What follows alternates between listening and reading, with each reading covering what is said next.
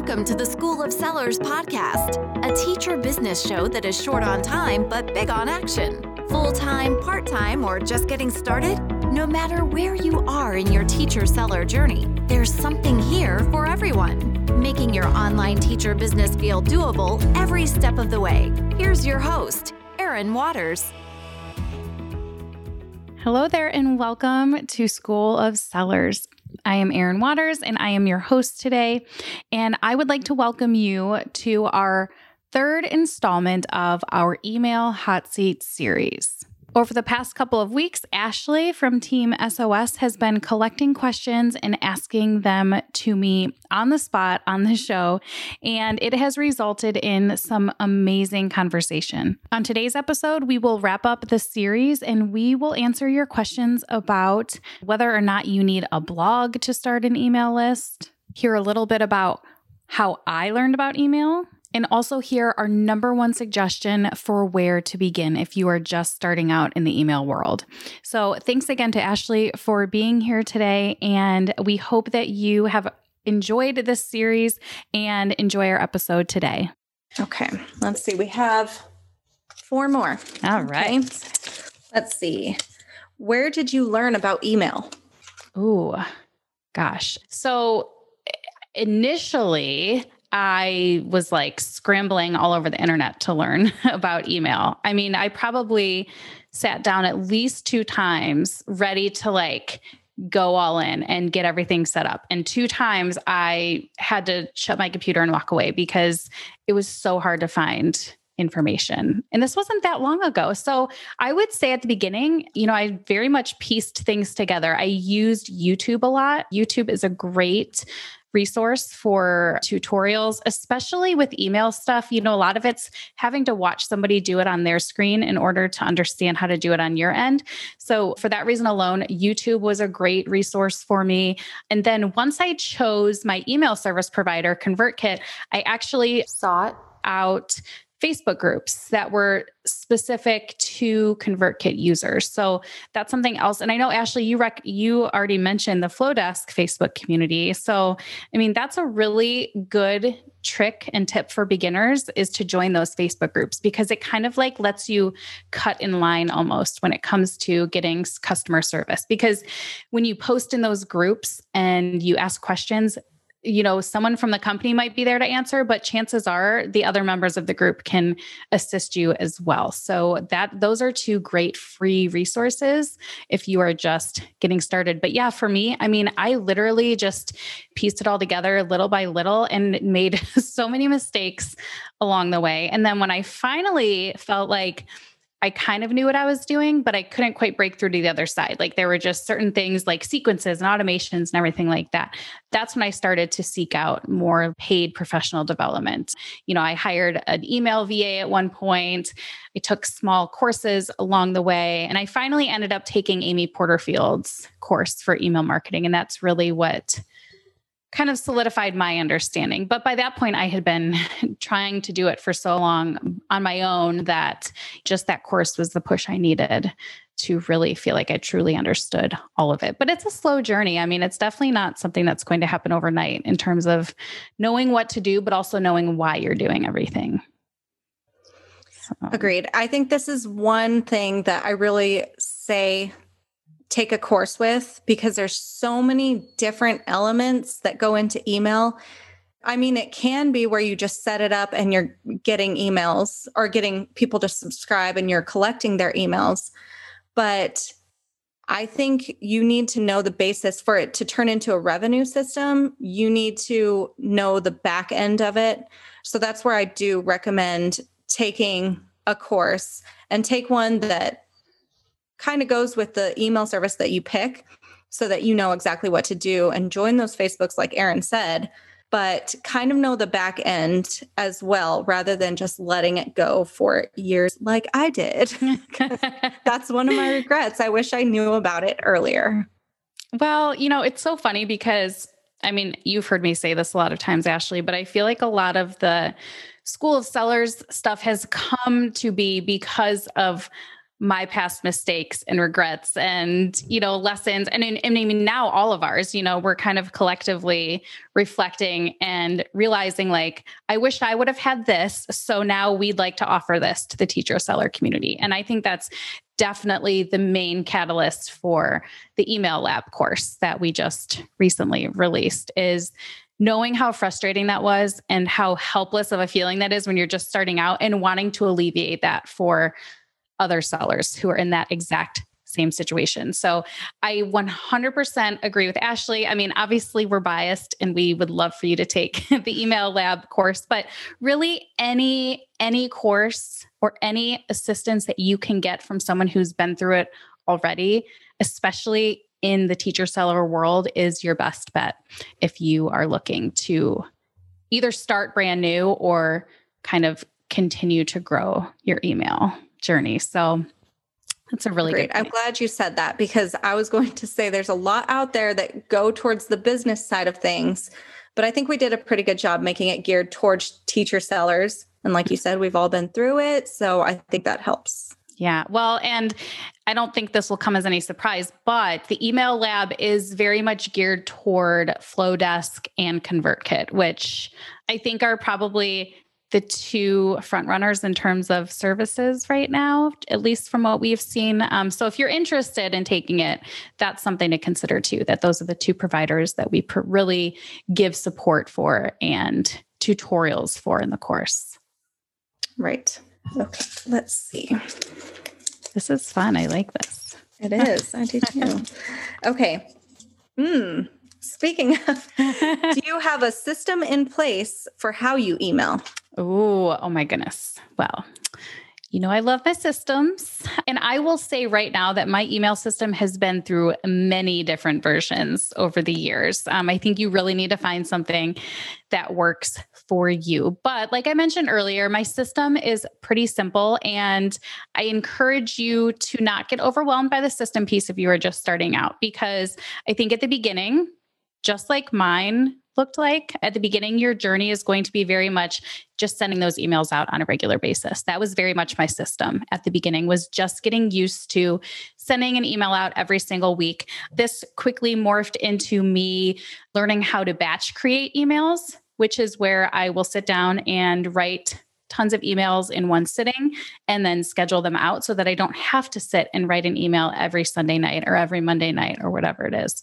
So I would say that's been the evolution of my system. And then once I got really into the rhythm of the writing and the emailing and learning about all of the other little things that my email account had to offer, that's when I started learning more about email funnels and sequences and automations and things like that. So the good thing is is that once you have those types of things set up there's not really much you have to do on a you know recurring basis to maintain those you know the funnels start to work for you once you have them all set up and running so i would say the the biggest system i use now is just making sure that i'm emailing on a regular basis and just keeping track of everything. But so for my systems, I was really strong with my systems pre COVID. I will say. Mm-hmm. Yep. I kind of fell off the wagon. I think like a lot you of us me did, both. but yep. I'm getting back into it. So I try to sit down and I have an idea for a month. It helps me batch my emails when I'm like, okay, this month I'm going to talk about respecting the teacher. So I know each week it's going to be a simple tip that they can use and at the end, I might link to a product that might help them. It's not a hard sell, it's very soft. Like I have this in my store, but that has helped me with my systems simplifying those emails. I think I, when I first started, I was making them pretty much like blog posts. I was spending way too much time in my email.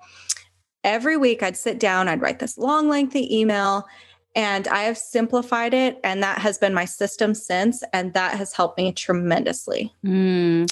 And that's a good point, too. Like, well, that's probably like the perfectionist side of us teachers and teacher sellers Absolutely. is wanting to like write the next like best-selling novel for every single email. And yeah, when you set the bar that high, it's like that is not sustainable. So that's a really, really good thing to keep in mind that Ashley mentioned is like not every email has to be like this novel. I mean, you can just write a casual note like you would to a friend. And a lot of times that's going to result in more interested readers than something you spend hours on. Absolutely. I've noticed a bigger increase after I've started my short emails to the point, not a lot of pictures, probably no pictures. It has simplified it, made it easy for me, but it's easier for a teacher who's busy, who's opening up her laptop first thing in the morning, glances, that's a good tip. I'm going to use that today. And that's that.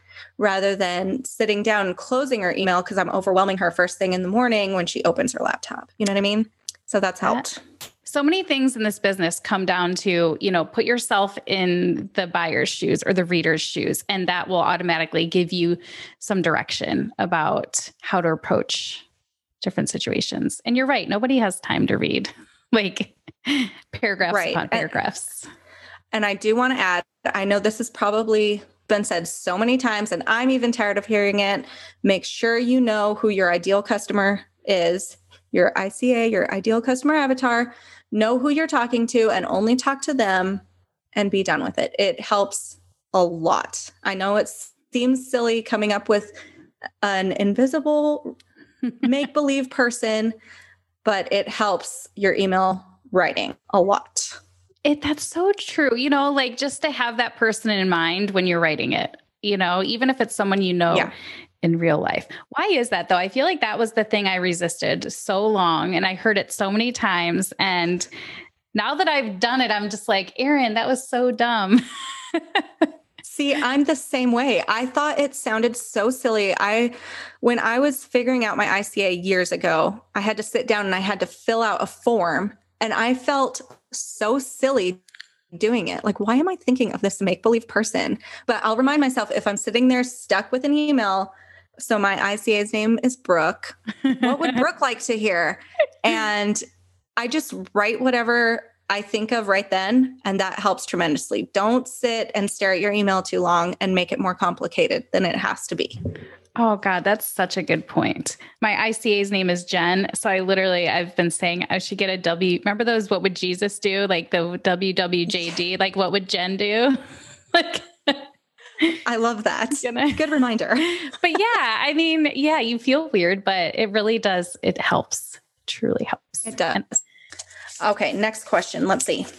Ooh, this is a good one because it's something I struggled with. Ready? Okay. Do you have to have a blog first? Ooh, do you have to have a blog first? Okay, short answer no. Don't ever let not having a piece to the business hold you back because you'll be waiting forever if that's the case. Everything in the teacher seller world, I'm going to use a term from one of my favorite business mentors, Marie Forleo, she says that everything is figure outable. And it's true. It doesn't matter if you just have a TPT store. It doesn't matter if you just have a blog or you just have an email list. You everything is figure outable and everyone starts somewhere. The very first person to be successful in the business world didn't have all of the things the minute they started their business. It's something you have to slowly work your way up to. And if you don't have a blog, who cares? You can still start an email list. And instead of sharing about those email things on your blog, you share it on social media. You can post it on Instagram, share it in stories. There's so many ways to get subscribers beyond just a blog. Now, I will say that a blog should be on your radar and should be on your long term to do list. I don't think you should say no to a blog forever. But if you don't have one, it shouldn't stop you from doing anything in the teacher seller world, especially building an email list. What would you say, Ashley? Let me build off that because I know that we'll get the question how do you do without a blog? Because I think in teacher sellers' minds, as you go to a blog post, you read it, and at the end, you give them your email to get the freebie that they were talking about. Mm-hmm. So, to build off of that, the way you would do that is your email service provider has what we call landing pages and forms. So basically, like if I didn't have my blog and I wanted to give my behavior chart freebie, I would make this landing page and kind of tell my customers what they're getting when they sign up to receive an email from me to get this freebie. And that's where that is housed. So your email service provider is in charge of collecting those emails for you. And in those social media posts, you would be linking to your landing page. Yes, I love that. And you know what? When I first started my email, like landing pages weren't a thing. So we had to pay extra to have yes. landing pages. Like I remember paying a crazy amount for Leadpages. But yeah, you're I did too. that's a really good point. So yeah, and you know, the option there would be because Flodesk offers landing pages too, right? They do. Mm-hmm. Awesome. That's so nice.